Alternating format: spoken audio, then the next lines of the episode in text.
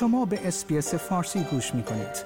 با رفتن به sbs.com.au به اخبار و گزارش های بیشتری دست خواهید یافت. کل سازمان ملل در نشست خبری پایان سال 2022 میلادی خود گفت واکنش حکومت ایران به اعتراضها به هیچ وجه قابل قبول نیست. به گزارش بی بی سی فارسی آقای انتونیو گوترش همچنین گفت سازمان ملل نقض فاحش حقوق بشر در ایران را به شدت محکوم می کند. او همچنین گفت توافق هسته ایران در خطر از دست رفتن است که تأثیر منفی بر صلح و ثبات در منطقه خواهد داشت.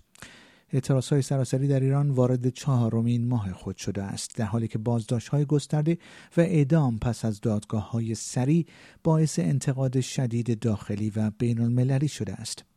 آخرین بیلان ارگان فعالان حقوق بشر ایران هرانا از اعتراضات سراسری از جان باختن 502 نفر در طول سه ماه گذشته حکایت می کند. در میان کشته شدگان 69 کودک و نوجوان وجود دارند. هرانا آمار تخمینی بازداشت شدگان را 18452 نفر شامل 652 دانشجو و تعداد شهرهایی را که صحنه تجمع بودند 161 مورد عنوان کرده است. این بروز رسانی از 26 شهریور ماه تا 27 آذر ماه را در بر می‌گیرد. این خبرگزاری یادآور شده است که آمارها نهایی نیستند و صرفا اطلاعات بررسی شده را شامل می شوند.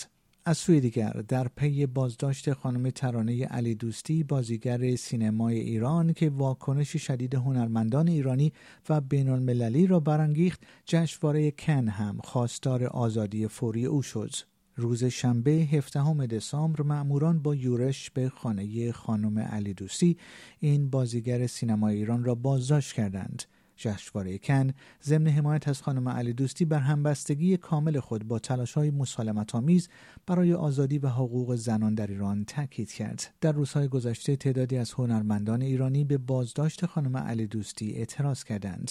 در تازه ترین تحولات نیز مانی حقیقی سینماگر ایرانی در پیامی تند به وزیر ارشاد جمهوری اسلامی گفت در چهار گوشه ایران جسد عزیزانمان را خاک می کنیم. وقت نداریم برایت برخسیم.